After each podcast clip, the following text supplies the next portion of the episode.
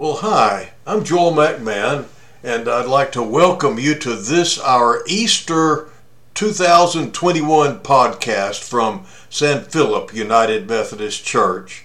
As we get started today, let's bow our heads for a moment of prayer. Oh Lord, as we bow before you during this Easter season, we thank you for the message of the resurrection. We thank you that uh, it uh, just shows just how wondrous your power is, that nothing is beyond you. Not even death can keep us from you, and not even death can defeat us. We thank you, O God, that uh, you have made a way for us to have life everlasting through Jesus Christ our Lord. And so, Lord, we uh, just welcome this time when we can look and ponder at the resurrection anew at this time. But before we do that, Lord, there are people who need your power in their lives today in different ways. There are those who are listening and watching who are ill at this time. And we pray, oh God, that you would touch them and heal them. There are those who are facing different difficulties relationally, emotionally, uh, financially, uh, just uh, things going on in their families, uh, things in their lives that are just challenges that they can't handle on their own. But oh God, we see through your resurrection of, of, of our Lord Jesus that nothing is beyond you. And so, Lord, I just hold up every one of these that has a need, and as they name their needs before you in their hearts, that you would touch them, that you would help them, that you would grant them an assurance that you are involved in what they're doing and uh, what they're facing, and you are going to make a way where it seems that there's no way. You are healing, Lord God. We praise you for that, and you are helping. We praise you for that too. In Jesus' precious name, amen. Now, our scripture lesson this morning is found in uh, 1 Corinthians, the 15th chapter, and we're going to be looking at the first through the 23rd verses. Now, I make known to you, brethren, the gospel which I preached to you, which also you received, in which you also stand by which also you are saved, if you hold fast to the word I preached to you, unless you believed in vain. For I delivered to you as of first importance what I also received that Christ died for our sins according to the Scripture, and he was buried, and he was raised on the third day according to the Scriptures, and that he appeared to Cephas, then to the twelve. After that, he appeared to more than 500 brethren at one time, most of whom remain until now, but some have fallen asleep. Then he appeared to James, then to all the apostles, and last of all, as to one untimely born, he appeared to me also. For I am the least of the apostles, and not fit to be called an apostle because I persecuted the church of God. But by the grace of God, I am what I am, and of his grace toward me it did not prove vain. But I labored even more than all of them, yet not I, but the grace of God with me. Whether then it was I or they, so we preach and so you believed. Now, if Christ is preached that he has been raised from the dead, how does some among you say that there is no resurrection of the dead? But if there is no resurrection of the dead, not even Christ has been raised. And if Christ has not been raised, then our preaching is vain. Your faith also is vain. Moreover, we are even found to be false witnesses of God because we testified against God that he raised Christ, whom he did not raise, if in fact the dead are not raised. For if the dead are not raised, not even Christ has been raised. And if Christ has not been raised, your faith is worthless. You're still in your sins. Then those also who have fallen asleep in Christ have perished. If we have hoped in Christ in this life only, we are of all men most to be pitied. But now Christ has been raised from the dead, the first fruits of those who are asleep. For since by a man came death, by a man also came the resurrection of the dead. For as in Adam all die, so also in Christ all will be made alive, but each in his own order. Christ the firstfruits. After that, those who are Christ's at his coming. This is the word of God for the people of God. Thanks be to God.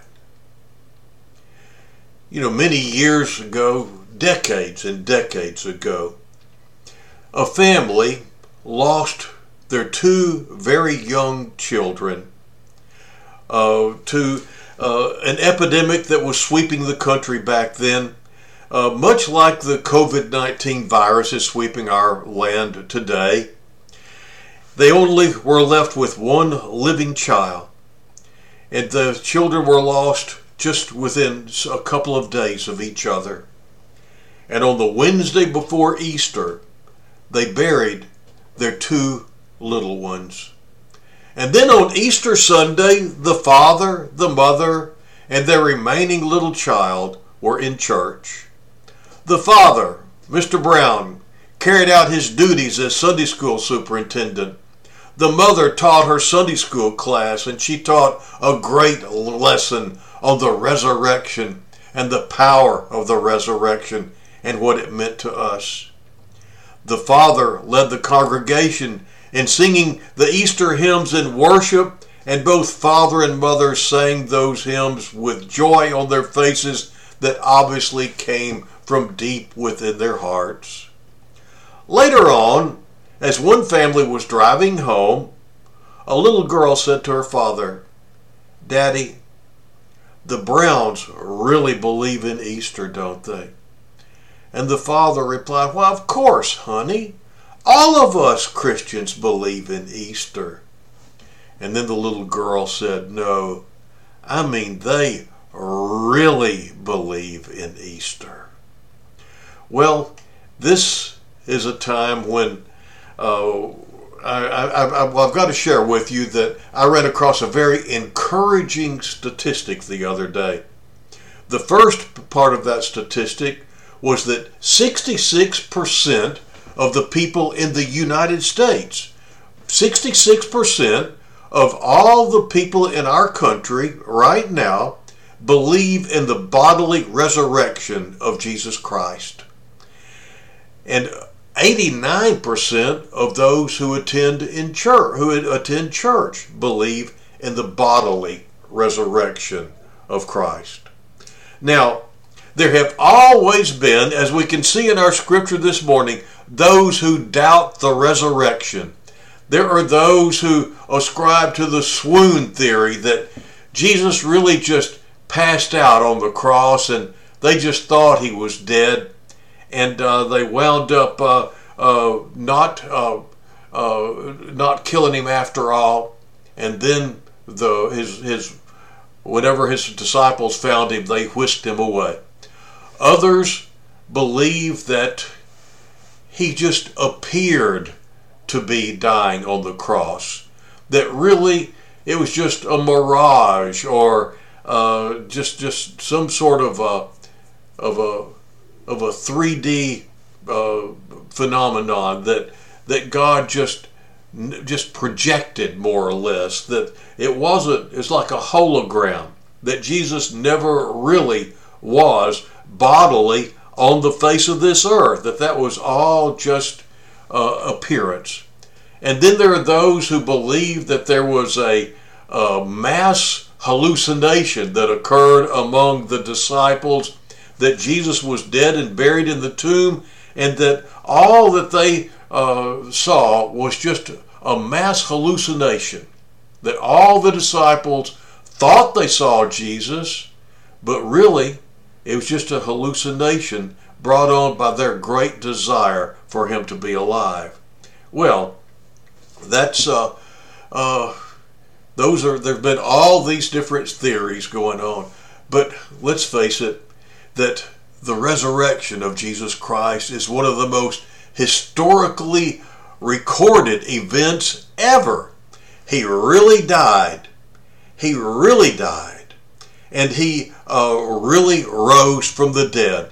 And lots of times on Easter, it seems like I wind up spending time trying to prove the resurrection. I'm so glad to recognize that such a vast majority of the people in the church and in our country really believe in the resurrection. So today I want to talk about something different. I want to just share with you three things that I see that the resurrection gives to us. First of all, it is a tremendous revelation of the power of God. In the resurrection of Jesus Christ, we see a clear demonstration of the incredible power of God. Ephesians, the first chapter, the 19th, the 21st verse, or 19th through the 21st verses, tells us that it is the power of our Heavenly Father that raised Jesus from the dead. God brought Jesus' lifeless body back to life. And this is a point that some people just don't want to dwell on. The fact that Jesus was really dead. His body was lifeless. All life activity had ceased. He was not just in a state of suspended animation. He was really dead. His heart had stopped beating. Blood had coagulated in his veins, and his body was going through all the processes we all start to go through in death. There was a woman who wrote J. Vernon McGee a long time ago and said, Our preacher said that on Easter Jesus just swooned on the cross and the disciples nursed him back to health. What do you think? And McGee replied, Sister, beat your preacher with a leather whip for 39 heavy strokes. Nail him to a cross, hang him in the sun for six hours, run a spear through his heart, put him in an airless tomb for three days, and then see what happens. The thing is, it has been attested that he was really dead. Satan has tried to uh, uh, uh, do away with this, but it just shows the great power of our God. We have a God, let's face it, who can create something from nothing. In fact, there's a fictional story that pretty well brings that out. Uh, carries a lot of truth about a scientist that told the Lord, Lord, we don't need you anymore. Science has figured out a way to create life out of nothing. In other words, we can now do what you did in the beginning.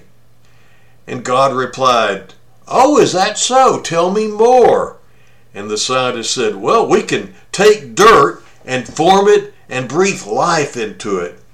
And God said, Well, that's interesting. Show me. So the scientist bends down to the earth and he starts to mold the soil. And then God interrupted and said, Oh, no, no, no, no, no, no, no. Get your own dirt. And that's just it. God created everything from nothing. One of the greatest and most miraculous uh, attestations of God's existence to me is the fact that we exist ourselves. The fact that somehow something and someone came out of nothingness. It came from God. You see, the resurrection shows us just how powerful our God really is, and it shows his power over death. And this is why uh, it's so important that we not just skip over the fact that Jesus' body was dead in the tomb and move on to the fact that Oh, yeah, his spirit was really busy while he was in the tomb, while his body was dead. His spirit was busy. He went down into into Hades, into paradise, and he preached to those who had died before uh, the, the Lord hung on the cross. All of those that came before, all of those prophets, and all of those that told of his coming. They received salvation just as we did through the cross of Jesus. He went and preached to those who were held in, in the, the holding place of the dead and let them know about the resurrection, shared the gospel with them, and gave them an opportunity to receive Him as Lord and Savior, just like we have the opportunity. He reached back into history and He reaches forward into history through the cross and brings us all to that point to where our sins are forgiven right there. I love what uh, T. DeWitt Talmage says. It just expresses my heart so well. I'm glad I have a kindred spirit. He says, God made Adam. He was not fashioned after any model. There never had been a human organism, and so there was nothing to copy. At the first attempt, God made a perfect man. He made him out of the dust of the earth if out of ordinary dust of the earth and without a model, God could make a perfect man, surely out of extraordinary dust of mortal body, and with millions of models, God can make each one of us a perfect being in the resurrection. Surely the last undertaking would not be greater than the first. See the gospel algebra? Ordinary dust minus a model equals a perfect man. Extraordinary dust and plus a model equals a resurrection body. Mysteries about it? Oh, yes. That is one reason why I believe it. It would not be much of a God who could do things only as far as I can understand. Mysteries?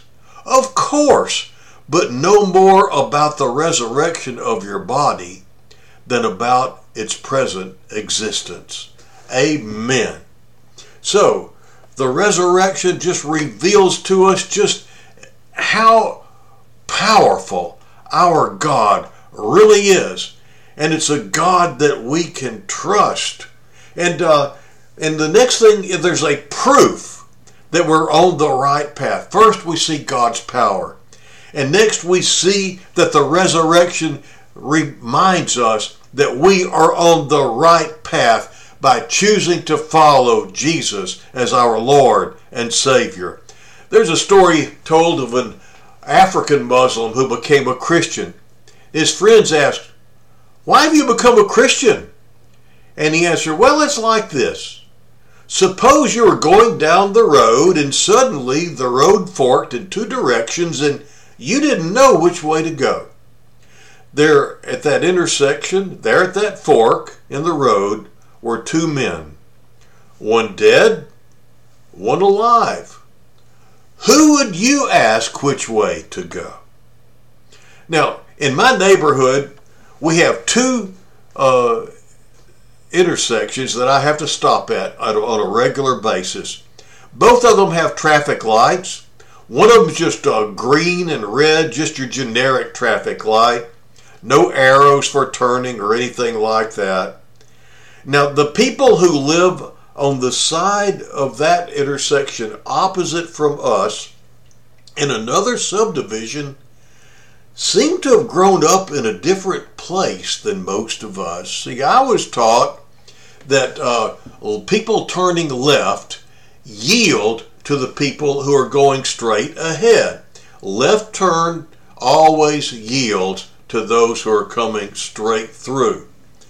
But uh, a lot of these people that are coming from the other side have demonstrated that they think that oncoming traffic is supposed to yield to people making left hand turns in front of them. And needless to say, I have learned to be very cautious at that intersection. Now, it does add a little excitement to life and a little stress too. But uh, I, I just was thinking about that and then this other intersection. You see, the other intersection is green, or when the other intersection is green, uh, well, the, I'm going to say this again. The other section is green and red lights with turning arrows, and not only that, but only one side of that intersection has green lights at a time. So when you have a green light and it's your turn to go, all the other three uh, sides, all the other three directions, those people, they have red lights and they don't move. And so when it's your time to go on green, all the other lights are red. And so uh, I've learned that I can go, proceed safely through that intersection in peace.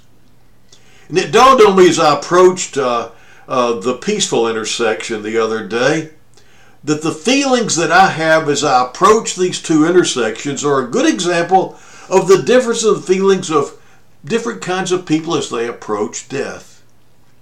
One intersection, the one that just has the generic lights, is uh, the feeling that you feel there is the way a lot of people feel as they approach death. They're anxious. It's iffy. They don't know what to expect.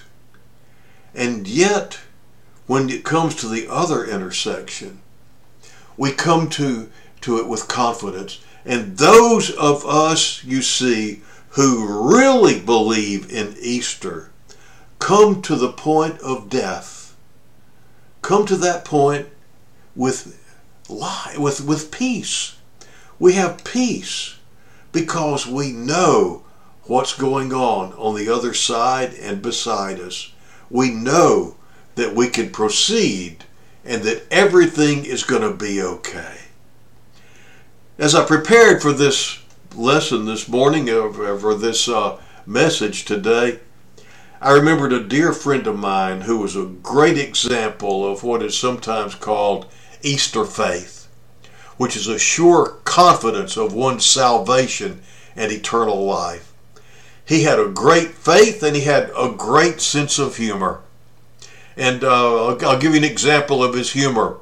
One day he was uh, at the dentist's office and he had uh, uh he, he took his toothpaste or his toothbrush with him and always brushed his teeth before he went to the dentist uh, so that uh, the hygienist wouldn't have to mess with that. I heard about a guy tell the other day about how he had a crush on his dental hygienist, and so he always chomped down on a, a whole sack of uh, Oreo cookies before he went in, so he could spend more time with the girl he had a crush on.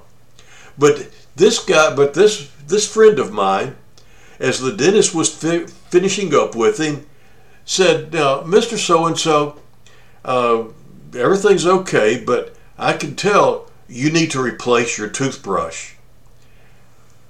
And my friend took his toothbrush out of his pocket. He said, What? Replace my toothbrush? This was my father's toothbrush. And his father's before him. And you're telling me I need to replace my.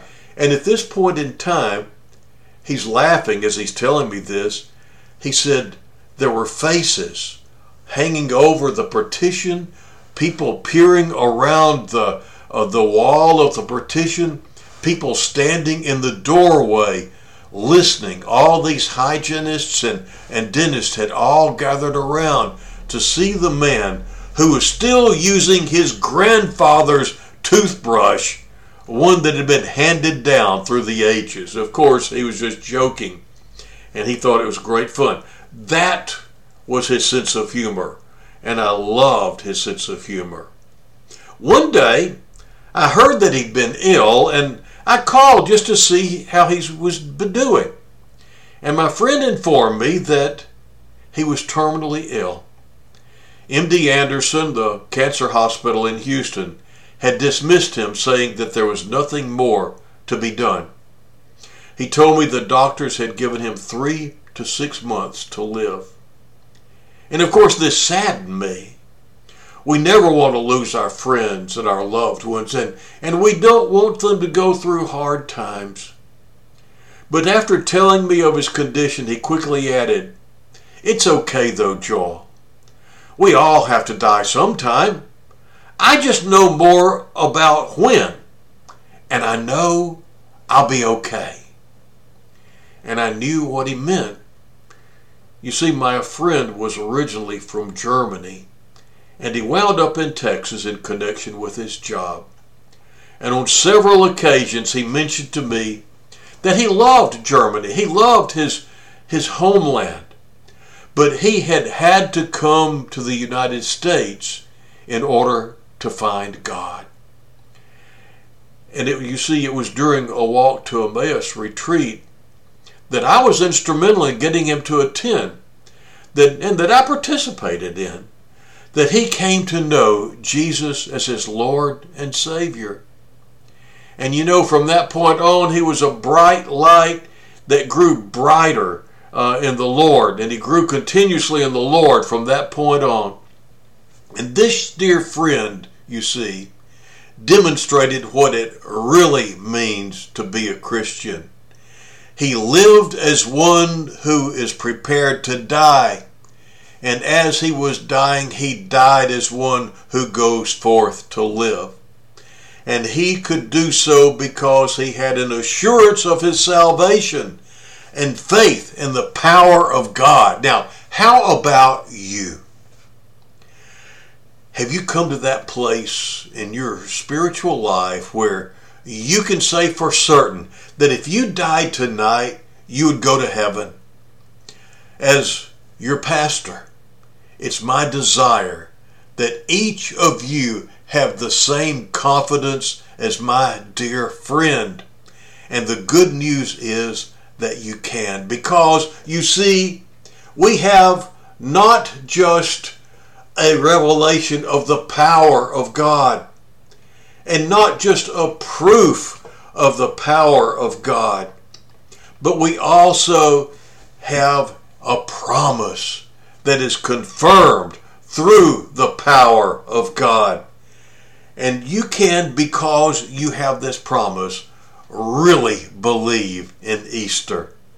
You see, the last time Jesus had his disciples together, he told them this After a little while, the world will no longer see me. But you will see me.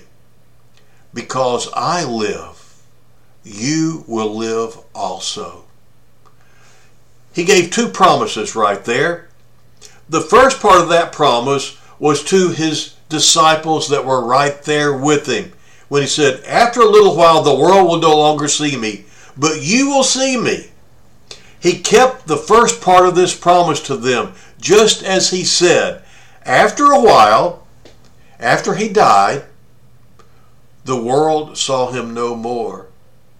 But after his resurrection, they got to see him. And they got to spend time with him, 40 days he stayed with them after he rose from the dead. And you see, the rest of that promise is for all of us.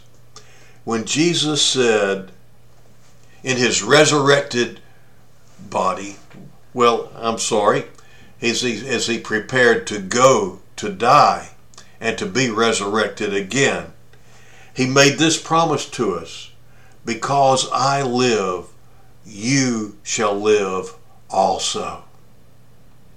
And now he lives. He rose from the dead. And he says, Because I live, you shall live also. That promise is for you. That promise is for me. It's a promise we know Jesus will keep because we know his power and we have the proof. Now, if you have been fearful of death and you haven't really personally appropriated what he did on the cross for the forgiveness of your sins and received his offer of eternal life, I ask that you just pray with me right now. Let's go to the Lord in prayer. Lord, I bow before you at this time and I thank you that you died on the cross for the forgiveness of my sins so that there would be no enmity between me and my Creator, God. Thank you, God, that you made a way where I could never make a way. Thank you, O Lord Jesus, for going to that cross and dying for my sins.